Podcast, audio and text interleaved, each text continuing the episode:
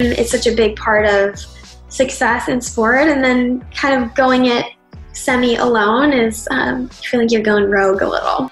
There's a lot of like, well, what are you doing now? You know, Yeah. and, uh, I totally get it. Like, what are you doing to live up to these these uh, Olympics and NFL and all of these things? And it's like, well, you know, incremental progress, and then all of a sudden, I feel like the light turns on. You're like, whoa, it, it is the same. You know. Hello and welcome back to Redirected. I'm your host, Andrew East, and this is a show where we sit down with celebrities, athletes, entrepreneurs, really anybody who has encountered significant unexpected changes in life. And I think we all take a step back, we can acknowledge that everybody goes through significant unexpected events in life. And so I wanted to sit down with these people who have gone through those well in order to learn something myself and share that wisdom with you.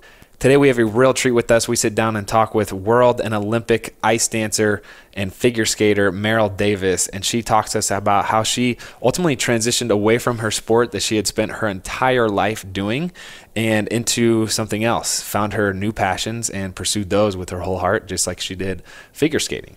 And I think this is an important episode because every one of us at some point devotes a lot of our time to one activity or one career, and ultimately we're faced with the reality that we have to transition out of that, whether we got fired or we just realized that that wasn't for us. And so Meryl shares some really, really great pieces of wisdom on how she did it and how you can do it better. So if you guys want to find out more about Meryl, you can find her information in the show notes down below. If you haven't, go ahead and subscribe to this podcast wherever you're listening to it. Give it a rating. I would much appreciate it. And let's just go ahead and jump into it. Meryl, thank you for joining us this morning. Thank you for having me. I'm so excited. I was so honored when um, you asked. Yeah, this is going to be fun. I first want to start off and congratulate you. Just got married two months ago. Yes, thank you. Thank you. And congratulations to you. A baby on the way. So I think much has changed since we last met. Yeah, you know, absolutely. A lot has happened. I would love to hear about the wedding because you got married in France, right? Yeah, that's right. Um, we got married in um, actually an American family's vacation home in Provence, just outside of Avignon. And uh, it was it was beautiful. It was magical. It was so much fun, and um, it's definitely coming home. We decided to postpone our honeymoon, and so uh, coming home after the wedding, we were like, back to work, back to work. yeah. The wedding was incredible, and we. I just, I guess I wasn't totally prepared for, especially with a destination wedding, how special and exciting it would be to have all of our friends and family in one place. I don't know if you experienced that same feeling, but sort of having so many of the people you love the most from different times and different parts of your life be in one place was the coolest feeling. So uh, we had the time of our lives. yeah, there's something magical about it, huh? Can you say Provence one more time? You said it so nice. Provence. Provence. You got such a nice accent. Um, the second thing I want to talk to you about is where do you get your hats? Because your hat style is rocking. You got some swag. Thank you. Oh, I, I just uh, removed from I removed all my hats from the shelves. No, put them back. uh, yes. Oh, you got a lot. You have a lot. Most of my hats are a result of um, lazy, being lazy, like not wanting to do my hair. But I love a good hat. I, uh, I like protecting my skin from the sun, and it's so it's it's good to go. But yeah, no, I, I definitely like. don't I, would say ninety five percent of the time I'm wearing a hat. So it's, a, it's a good look. I don't know if you could see the flow going on here, but I clearly my hacking could use some work. Um, no, it looks great. I would love to. Backwards cap quite as well as you do, but it looks awesome. Well, thank you. Um, I would love to hear about your upbringing, Meryl. So you were raised in the Detroit area, right? That's right. Yeah, I was born um, in a suburb of Detroit called West Bloomfield, and um, I grew up in a lake neighborhood, and so there, there's a local lake, and so all the neighborhood kids would, um, you know, we spent every summer at the beach. I, I think other than slipping on skates, I don't think I wore shoes any like throughout summer of my childhood, and to me that just is so representative of joy and and happiness is just like running around freedom spending time with friends family neighbors and just um, that just like informal setting and atmosphere. I love that. And then the lake, of course, froze over in the winter, and so that's where I learned to skate. And um, I come from a very, very close knit family. I have one younger brother, Clay, who now lives in San Francisco. And um, yeah, I just, my parents, I, I have no shame in saying this. My parents are like the nicest people I have ever met in my entire life. I'm so lucky. Sometimes, especially when I'm spending time with them now as an adult, I just look at them and I'm, I think I, I have no idea how I got so lucky to have people like that as parents. They're just kind, like nice, warm hearted people. And uh, I, you know, life obviously has its many challenges for all of us, but ultimately, when I like when I get to spend time with my family, I just think nothing else really matters because they're pretty cool. So were were they into? Uh, by the way, I have to ask because I'm so thrown off by this. I saw the the term ice dancing yeah. for the first time. I thought it, I, I, it was always figure skating to me. Is there a difference? Well, ice dancing is a uh, like a, a discipline of figure skating. So within the sport of figure skating, we have ladies singles, men's singles, pair skating, and ice dancing. So ice dancing is our discipline. I yeah. am so embarrassed that I did not know that. But oh thank you, thank you for the education. Were your parents into skating? Um, my parents were not into skating. My mom was really athletic when she was younger, but she never really um, she never like really pursued anything long term in in sports. And uh, my dad is not of the athletic um, persuasion, so um, yeah, no, neither of my parents were really skaters, and. Um, on top of the fact that I grew up in a lake neighborhood, I was a really, really energetic little kid. And so I think my parents were happy to just be like, go expend some of that energy on the ice. And um, yeah, I fell in love with it immediately and just never looked back. Wow. Well, you've had an amazing career. Uh, just to give a, the audience a quick highlight. So, 2014 Olympic champion, 2010 Olympic silver medalist, two time world champion, five time Grand Prix champion. Uh, the list goes on.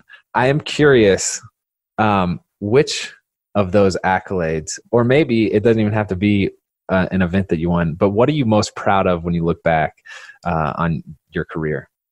That's a great question. Um, I would definitely say, you know, while the medals and the accolades are cool, and it's a lot of those things have definitely opened doors for me and enhanced my life in a lot of ways. Um, the people that I got a chance to know, um, you know, become close with and learn from over the years mm-hmm. are by far the best part of my skating career and my athletic career. Um, you know, whether it's coaches, um, fellow competitors, people that I trained with, um, you know, the figure skating community just has been a part of my life for so long and getting a chance to go through the ups and downs with with such incredible people and, and learn the lessons and just have these insanely cool experiences that I never in a million years would have otherwise had. You know, going to, um, you know, Belgrade, Serbia uh, with my mom and, and Charlie and his mom when we were, you know, teenagers basically, and just getting to sort of open my mind and my pers- my life perspective and world perspective through skating has been um, definitely so incredible. Wow. And I would be remiss if I didn't bring up Charlie, who you have been partners with since 1997, I believe. The longest paired uh, dance team in the U.S. 20, I mean, 20 years? More than 20. Yeah. Yeah. It's, um, we got really lucky. A lot of people in our sport have to either move across the country to find, you know, a partner that's a, a good fit for them physically and and um, you know in terms of personality and skating style. And a lot of people actually a big thing in the skating world is um, citizenship and having to change citizenship to represent the country that your appropriate partner is from. And how long do you have to wait for citizenship in order to represent that country you know at the olympic games things like that. And um, charlie and i grew up like seven or eight minutes down the road from each other. No way. I know. Both of our parents, both sets of our parents still live in the houses that we were born in. Um, we just, yeah, we we got really lucky. And then also being from Detroit, Detroit, um, has just for years been sort of one of the places in the world where the world's top figure skating coaches were were teaching and living and so again like a lot of people move from russia and italy and france and all over the world to take from these coaches in the detroit area. And charlie and i were like oh good it's just like a 10 minute drive to the local rink. We yeah we yeah. we definitely a lot of things align for us for sure. I was uh, i was reading an article and you there's a whole section on it seems like you're very passionate about detroit and and thankful for the opportunities that it has presented but i respect it's i've been mildly introduced to the gymnastics culture obviously um, marrying shawn.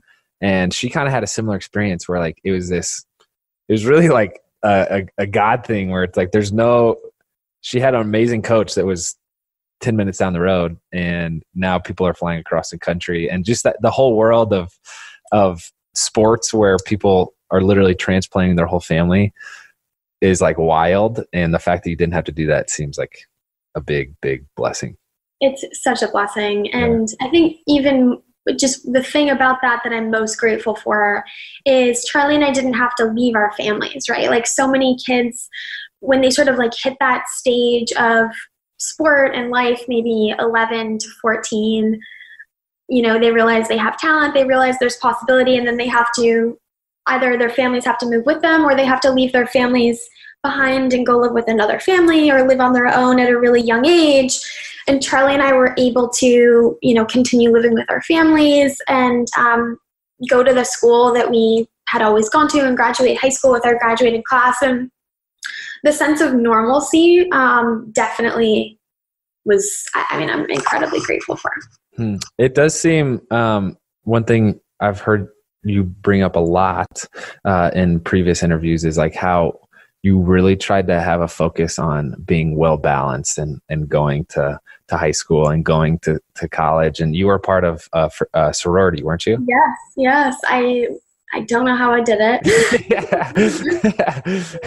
I think now about, you know, training, going to school, and then like participating in sorority active i loved it i had the most amazing time but i think now about all of those obligations no, i don't know how i did it i was young um, you studied italian and cultural anthropology is that right what yeah. Is, what even uh, is that? So actually, I just have two classes left for my undergraduate degree. So right. um, you're catching me between chapters in my Geography 101 online course that I'm currently taking. Um, but I've been sort of very, very slowly chipping away at school since 2006, um, uh, college since 2006, and so um, I'm two classes away from graduating. So it's been it's been a long one. It's been a very long road, and um, yep, cultural anthropology. Actually, since I started at the University of Michigan, they have shifted and you can no longer major in cultural anthropology. no. I know, I know. It's like, it's like a Van Wilder type situation. But um, I, so now you just have to major in anthropology. So the game is changing as I'm playing it and it's, it's, yeah, it's pretty funny, but, um, and, and minor in Italian. Yeah. Very cool. Um, it seems like travel is a big theme in your life and even with the the choice of studies that you have um, is that do you think that was sparked with having to travel to different competitions and like getting the getting exposure to different cultures is that something that was just inherent in you absolutely um, by the way i'm so incredibly impressed with how much research you've done especially considering how much you have going on. I know you are in a, a, very busy, full life yourself. So thank you for, you know so much and thank you for, it's amazing. Honestly, I, I, really enjoyed listening to your interview. You have such a bubbly personality and like you're, you're just oh, right. So I, I enjoyed it. So anyway, thank you. But I will, I'll answer. You. I didn't mean to interrupt your flow, but um, yeah, so I always loved traveling and like I, I said charlie and i were really lucky to travel from a really young age going to europe and going to asia you know in our, our mid-teens late teens and just seeing the way other people live and how their culture and their perspective changed the way they lived their lives the way they interacted with other people the way they thought about themselves and, and what they wanted out of life was so fascinating to me. The fact that where we're from and sort of the context of the culture we grow up in has such an impact on our entire lives um, just sort of blew me away. And so traveling the world and getting to learn about other people and cultures and and sort of expand your sense of self in doing that just is something that I was always incredibly passionate about. And um, I picked up a National Geographic probably when I was like maybe 15 or 16 and i started reading all these articles and sort of all the articles that i gravitated towards as i you know continued reading this magazine were um, sort of anthropologically focused articles. And so i was talking to my dad about it and he's like oh you should major in what you love. So here we are anthropology. Right. It is cool. I feel like with with your sport of choice um and you mentioned this the the multi facets that or the the the number of facets. I don't even know how to say that. What am I saying? The multifaceted approach of figure skating, where you are acting, you're doing costume design, you're doing storytelling. It is it is kind of cool that that plays into um, your travel to a certain extent. Where like even though you might not speak the same language of wherever you're at, like anybody from across the world, and you have millions watching when you're competing, like can appreciate what you're doing and the art of it. And uh, it's it's cool how that plays in. Well i'm sure you and shawn have experienced the same thing both together and individually in your sports but um, sport just has this incredible way like you said of bringing people together. And um, especially when i was younger a lot of our competitors didn't speak english. And um, being able to appreciate sort of like this this common ground that we were on and and having a mutual respect for the work and the effort and sort of the ability of the human body and spirit to overcome all of these obstacles um, you know whether it's on a daily basis or something like the olympic games. I mean I, I think that's one of the incredible parts of sport is just the ability to to bring people together for sure. Yeah. Um, so i want to talk about post uh, skating you won Dancing with the Stars. Yep. Have that in common with uh, with Shawn. I have no experience with that, but congrats.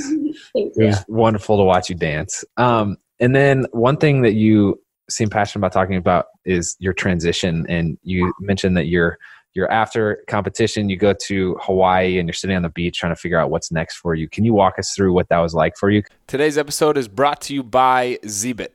We've all been there, suffered through those times when we really needed something a bigger TV to watch the game, new tires on your car, a tablet to keep track of your busy schedule. But how many of you have the kind of cash lying around to cover those expenses? That's why you need to check out Zebit. With Zebit, you can shop millions of products from your favorite brands and pay for them interest free over time. Simply choose a product you love and just pay a small portion of the price at checkout. The rest you pay over time at 0% interest. Check this out. I'm looking at a pair of AirPods on Zebit, which go for retail anywhere else at about $159. And on Zebit, I'm just paying about $30 and the rest 0% interest over time. In addition to interest free credit, Zebit has no cost to join, no late fees, and no membership fees. Sign up for Zebit today at zebit.com slash east and get up to $2,500 credit to shop the Zebit marketplace at zero interest and zero cost to join. That's Z-E-B-I-T dot com slash east for $2,500 of interest-free credit.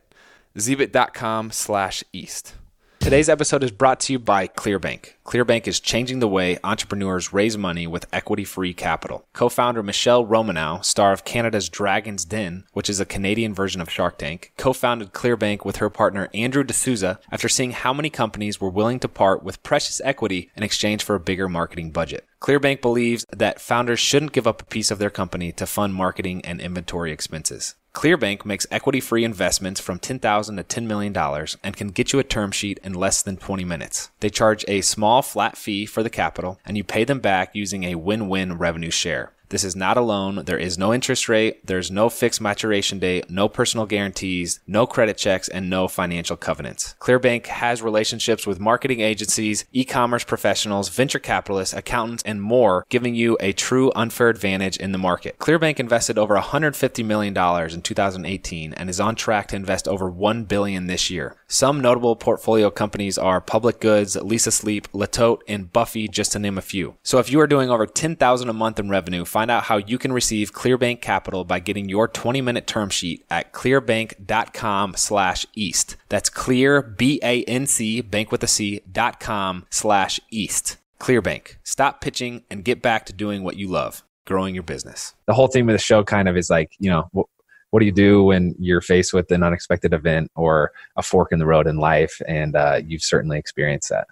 Yeah, absolutely. Well, I, I appreciate the opportunity to talk about it. Um, I, yeah, Charlie and I, we had been sort of as we talked about, we had been training and working for so long, and um, we were so singularly focused, right? Like we were so focused on not necessarily winning the Olympics, but those performances at the 2014 games, we were we did everything we needed to do from like eating the right things to sleeping the right way and everything was in preparation for those moments at the games and we hadn't given a lot of thought to whether or not we would want to return to competition but i in the in the year leading up to the 2014 olympics i was very stressed and i guess in the back of my mind i sort of thought you know i'll go like you said, to Hawaii and just sort of detox and like relax and just enjoy the meaning of life and in a slower pace for six months. Like I'll need a, a, good six months to just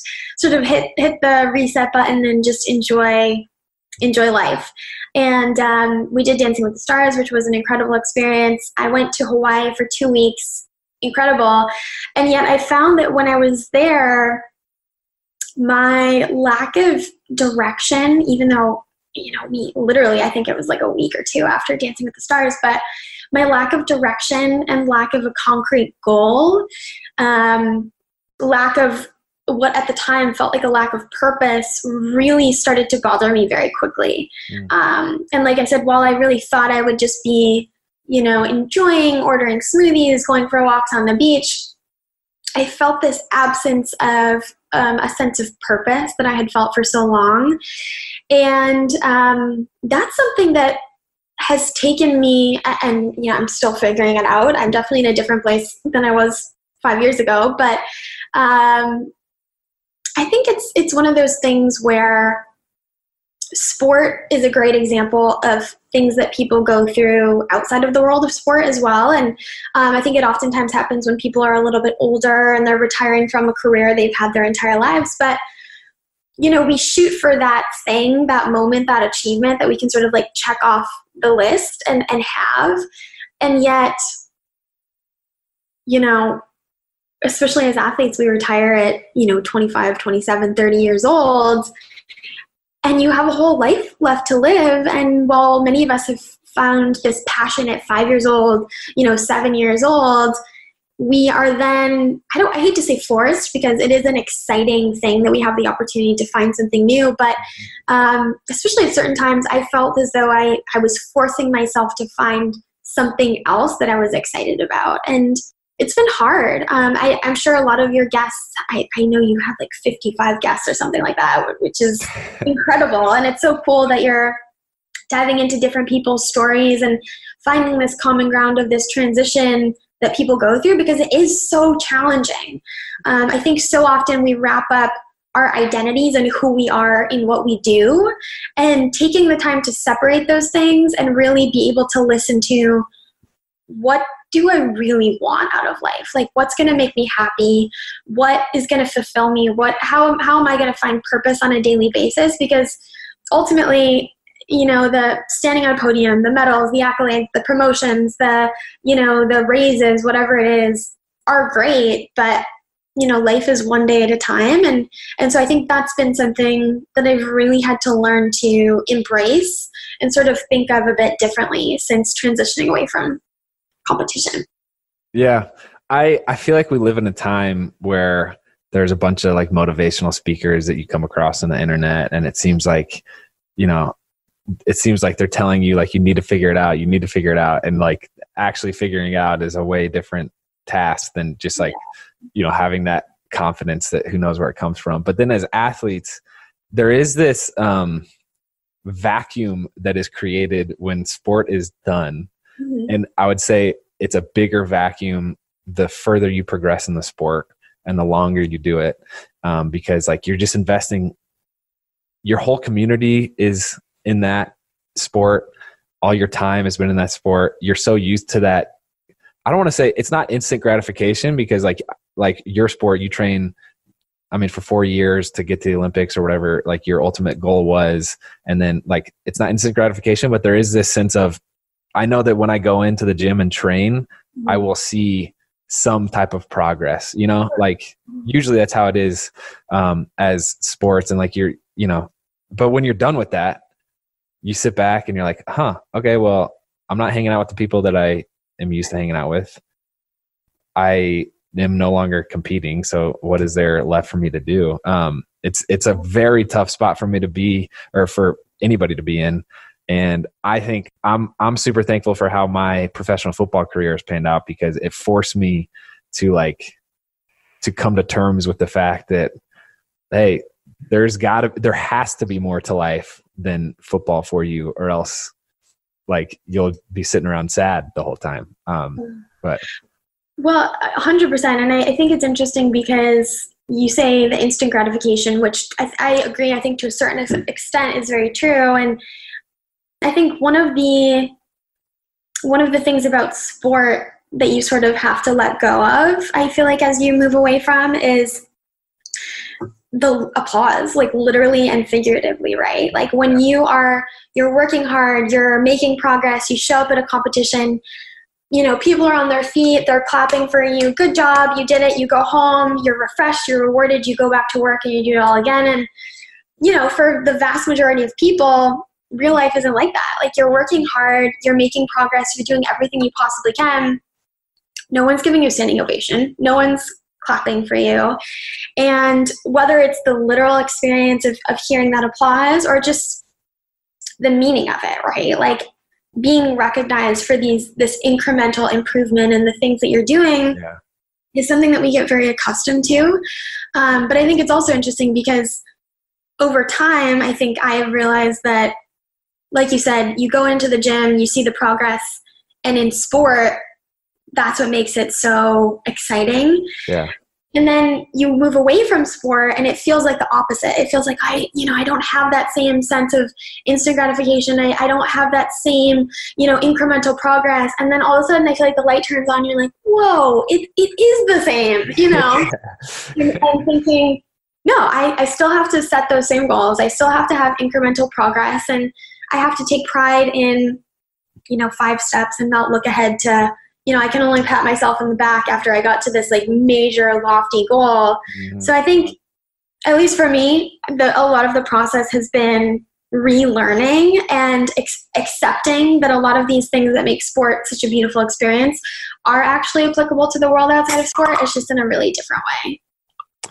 I needed to hear that, so thank you for sharing. I was I was briefly telling you before the show that I recently got released, and it's like you know, every as as far as I've come um, in maturing outside of football, there still is this like attachment, and like you know, it's, it's been your dream forever, and when you when it doesn't pan out like you think it is, there's a certain amount of heartbreak.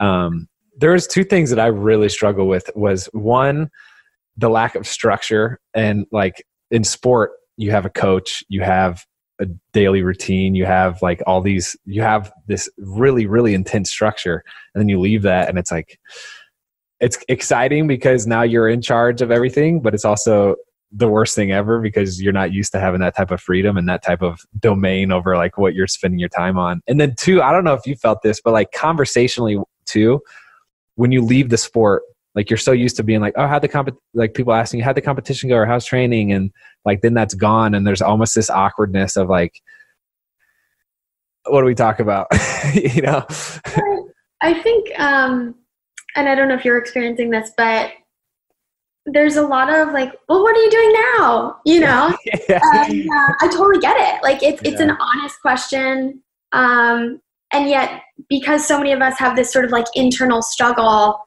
other people wouldn't necessarily know that it's a bit of a trigger, right? Like, yeah. um, well, what are, what are you doing to live up to these these uh, Olympics and NFL and all of these things? And it's like, well, I'm trying to finish my undergraduate degree and figure out what makes me happy, and I'm really trying to like, yeah, it's it, it can be stressful, and I, I totally understand what you're saying, and I think um, another big thing that I found is moving away from Olympics and, and Dancing with the Stars. A lot of people said, well, you got to strike while the iron's hot, right? Like, you got to make the most of this time and this opportunity. And I didn't really know what that meant, I guess. And um, I don't know. I mean, moving away from football, I, I don't know if you are moving away from football or in this experience that you're currently in or the time that you're currently in.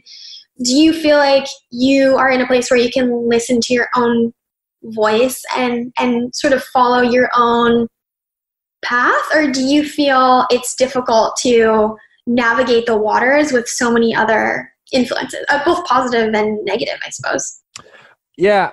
I mean, it's taken me five years, and like year one was like the saddest year of my life. I was just like, I just was doing nothing. I was like laying on the couch, just like I, you know, I signed up to be like an Uber driver. I had no idea what I was doing. I had graduated from V- uh, Vanderbilt with like two degrees, and so like I think I could have done something, but there's this lack of self confidence that you're able to do anything else. Um, and you kind of, you kind of go from this like attitude of like the Nike just do it vibe to like I feel like the the thing that helped me move past that the sadness was like this hey you got to just do something vibe. Mhm. and uh I I think I have been able to by just getting involved in whatever figure out what I'm interested in what I'm not. And then like you just got to you just got to walk down the path and you'll kind of figure out what you're into and uh and where you're going. So that's been my experience but it's just so hard when you've had that one thing that you know you're in love with since you're a kid and then all of a sudden you're like just gotta, gotta pick something. Yeah. hard. Yeah. Um i would love to hear so you your husband fedor um you mentioned that his mom was your coach is that right? Yeah that's right. Marina Zoueva is um, a world-renowned ice dance well figure skating coach. She doesn't she doesn't just coach ice dance but um, i had been taking her from her since maybe full time since 2005 but we kind of started working with her maybe in 2003 charlie and i did and um, yeah fedor is her son yeah. I, I Uh, brought I brought her up to to hear about the the team that has helped you um, achieve the amount of success that you have. So Charlie, yeah for sure yeah, would love to hear about that. Um, well, she's amazing. Marina is just incredible. Um, she's brilliant. She's a true artist, and um, I think one of the things that really has makes her. I mean, I we don't work with her every day anymore, but um, she's still coaching. And one of the things that makes her such an incredible coach is her psychological approach to getting the most out of you. Right? Like she's she's really working with her students mentally to wrap their heads around why am i doing this? What how can i like give more? How can i be there for my partner be there be there for the people around me? Recognize how special it is to get to do these things that we're doing on the ice or in in, in sport. And um, you know i think that was one of the difficult parts actually moving away from competition as well is like you said you have this support team whether it's you know having charlie there charlie and i are in things together 24 7 you know six days a week for 20 some years or whatever. And you know i have these amazing coaches and we have if we need it we have access to a nutritionist we have ac- access to a sports psychologist we have you know uh, mas- masseuse like helping us with our sore muscles and i'm sure you you have experienced the same thing. And then you sort of move away. And of course you know you could gather another team together and, and we have this community of people who could be there for us but um, definitely the team is such a big part of success in sport and then kind of going it semi alone is um, you feel like you're going rogue a little. Yeah. Yeah. Can I ask you? Um, so you've been in, you've been trying to get your undergraduate degree. Is this year thirteen? Is that right? That I did the math right? Yeah. So Why? I Why? Why so long? That's a good question. Why are you still pursuing it? Because I mean, hat. First of all, hats off to you. Second of all, not a lot of people would do that. So I'm curious, why are you doing it? That's a good question. Um, I took, you know, my first year of college, I took one or two classes per semester. I was actually living on campus because I really wanted, as I said, I was in a sorority and I really wanted, I didn't want to miss out on a college experience. Um, and um, I, I continued taking one or two classes per semester. And then I took the 2010 Olympic year and the 2014 Olympic year totally off. And so it was a very slow and steady chipping away at school. And since the 2014 Olympics, Charlie and I have been kind of on the road, especially maybe 2014 through 2000, uh, like through the 2018 Olympics, really, that we, we didn't compete in. We were on the road maybe 75% of the time um, touring and that's one of the things you know talk about transition is like the theme of your show. And i think for a lot of figure skaters we have the opportunity to skate professionally even when we move away from competitive sport. And i know gymnastics has a little bit of that as well in the olympic year with the tour. But um, charlie and i have really been able to continue doing what we love professionally. We spend a lot of time in japan in europe touring. Um, and so I guess the point of my sharing that, oh, it says my internet connection is unstable, so let me know if you can't hear me, um, is that I've, again, I've continued doing school like very slowly when I'm on the road. And, um, but ultimately, it just is some, education has always been important to me. Um, it's something that Charlie and I always took a lot of pride in, even when we were young growing up, was, you know, prioritizing school, and skating was another huge part of our lives, but we didn't want to just sort of put, all, put our eggs in one basket, so to speak. And um, we also work with a lot of educational programs, academic programs for kids. And I've Charlie and I have spent years and years and years talking to our students about how important education is and and what it can do for you and and um, not only would I be a hypocrite if I didn't listen to my own advice, um, it's really just like built, been by my saying it, it's been just drilled into my brain so deeply. Um, and I'm so close too. Um, and I also feel like I don't really know, like there are so many things that I do want to do and, and challenges that I want to tackle and things like that. But the fact of the matter is, I don't really know what what life holds for me or what challenges are out there, and I I feel like taking pride in getting my degree um, and then just having that and being able to you know feel satisfied right? Because that's another thing we talk about is just that that feeling of progress and personal satisfaction. So um, again this has been a very fragmented answer to that but yeah it's just I, I guess in a nutshell it's just important to me and i'm so close. It would be really silly of me like five credits away to be like you know what I don't need that degree.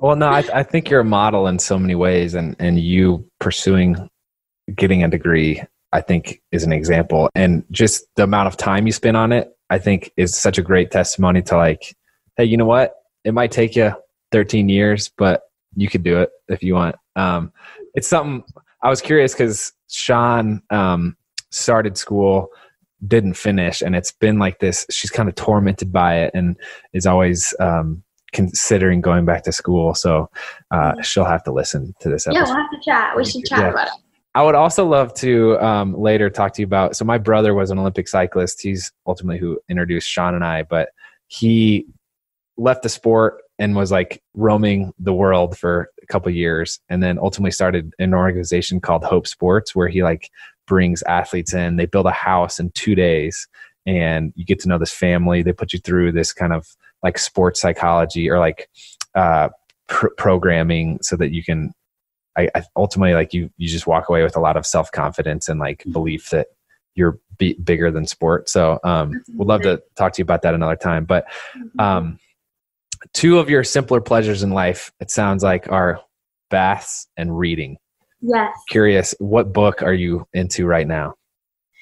Um, My uncle just gave me uh, *Sapiens*. Oh, whoa, deep! A great book, and um, you know, I as an anthropology major, I probably should have read it already. um, and I hadn't. So he just gave me that. So I'm just finishing that up right now, which is really interesting. Um, it's a very like biological anthropology focus, which isn't. I've taken a lot of a lot of um, biological anthropology classes, so it's been really interesting. And um, yeah, that that's the book that I'm reading right now. And baths. I mean, especially as an athlete, I don't know. I don't know if you were into baths when you were when you were training, but really. for me, especially like the stress of just you go and you're working out for seven hours, you come home, you cook yourself a healthy meal, and then you just pour some like Epsom salt in a warm bath and turn on a movie or read a book in the tub, and you're. it's really excellent. I, I will say this: Shawn has been purchasing a lot of those little lush bash bath bombs, bash bombs, and uh, some of those smell so good. I, yeah. I love them. Um, but okay, I'd love for you to talk to us about the charities that you're involved in. So the two that um, I'm aware of are Classroom Champions and Detroit, or Figure Skating Detroit. So what are those all about? Yeah, great. Um, well, Classroom Champions is a program Charlie and I have been working with since 2010, and essentially it is a an athlete mentorship program, and so the program partners Olympic, Paralympic athletes with uh, high need classrooms around the country.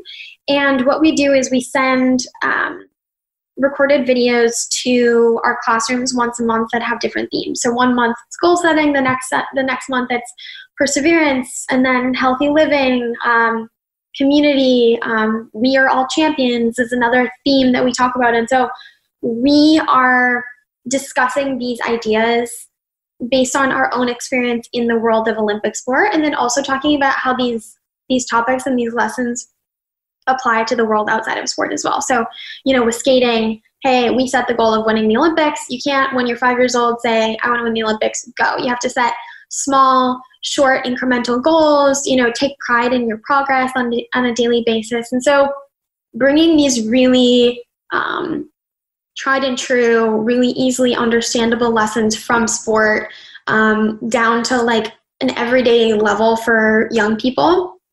And then applying to and applying them to the world outside of sport is is super cool. And we get a chance to chat with our classrooms and um, i think it's cool because the kids by the end of the school year, I think they really feel as though we're friends.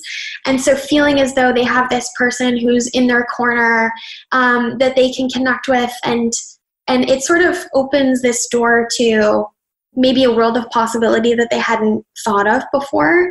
So, um, it's a program that I, I just love, um, and it's it's it's um, like I said, we've been doing it for eight or nine years now. So, very cool. And then uh, figure skating in Detroit a lot of similarities in that essentially figure skating in detroit is the first branch of a program called figure skating in harlem um, that's been around for over 20 years. And we um, the people in figure skating in harlem wanted to expand into a new city do more amazing things um, already incredi- incredibly successful in harlem. And so we in detroit we knew that we had to you know, convince the people in Harlem that Detroit was the next great place for figure skating in Harlem. So now it's figure skating in Detroit. And similar to Classroom Champions, what we're doing is taking lessons that are easily understood in sport and translating them to the outside world for young people. And so this program in particular is for young girls in the city of Detroit. And um, we use figure skating as an educational tool to teach the girls um, not just their own value, their own possibility. If you work hard, you know, you can make progress, you can make anything happen, but also these concepts of you fall down, it's really hard. Sometimes it doesn't feel good. You get yourself back up, you try again, you get better. Every day you keep working towards these same you know tricks or maneuvers or this new skill that you want to learn and with enough time and dedication it happens for you and sort of setting out this roadmap for them that you know I, it, olympic figure skating isn't it certainly isn't the goal with figure skating in detroit the goal is to use figure skating as a, as a tool um, to teach these young people you know how to apply these same skills we learn on the ice to um, life outside figure skating. Very cool. That's awesome. Um, I'm curious, where are you traveling to next? Good question. Uh, my brother just texted me yesterday and asked if we wanted to go hiking in Kauai um, next month, and uh, I was like, "Yes, yes, I do." how to make that happen? So, oh wait, no. Next, um, I'm going to Detroit next week for a week to prepare for an upcoming tour with with Charlie. We're going to Tokyo uh, for a tour in late August. Sweet. So yeah, so we'll be, we'll be in Tokyo late August through the beginning of September, and then back to LA, maybe Hawaii, and then we go back to Japan for another tour in October. Can I just say, what a wild life you lived to forget that you were going to Tokyo? I know, I know. I love it so much. What What are your goals now, Meryl? Good question. I wrote them down. um, you know, it's interesting because I feel like my goals are very informal now. You know, while once upon a time my goals were like stand on an Olympic podium. You know, it's it's there. But um, graduating from college is probably my number one sort of short term goal. I should be done um, this fall. So I'm really excited about that. And I know my parents will be thrilled after 13 years when I can check university off the list. Um, for me, one of my one of my major goals is to be open to learning.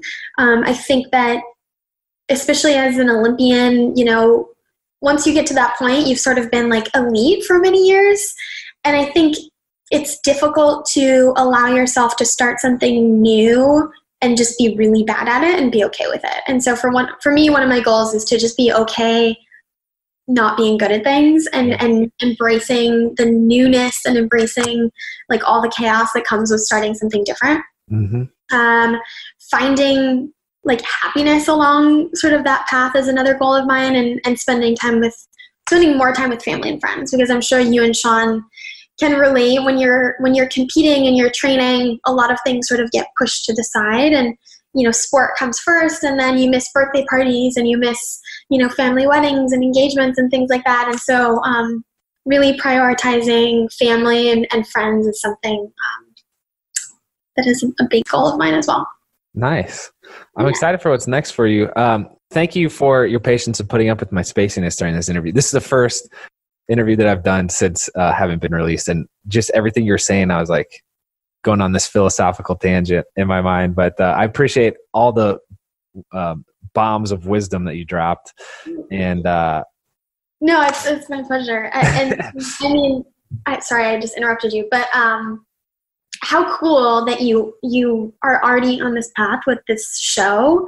You know, after being released. And you are you already have this and you've already learned so many of these lessons. And i feel like the fact that you are so dedicated to telling these stories and and communicating this really important and sometimes difficult idea to other people i mean it's it's pretty epic. So congratulations on that. Thank you congrats to you and and uh, your husband on the wedding and i look forward to staying in touch meryl. This yes, was fun yes we should chat. Congratulations on uh, on the coming baby too. Thank you.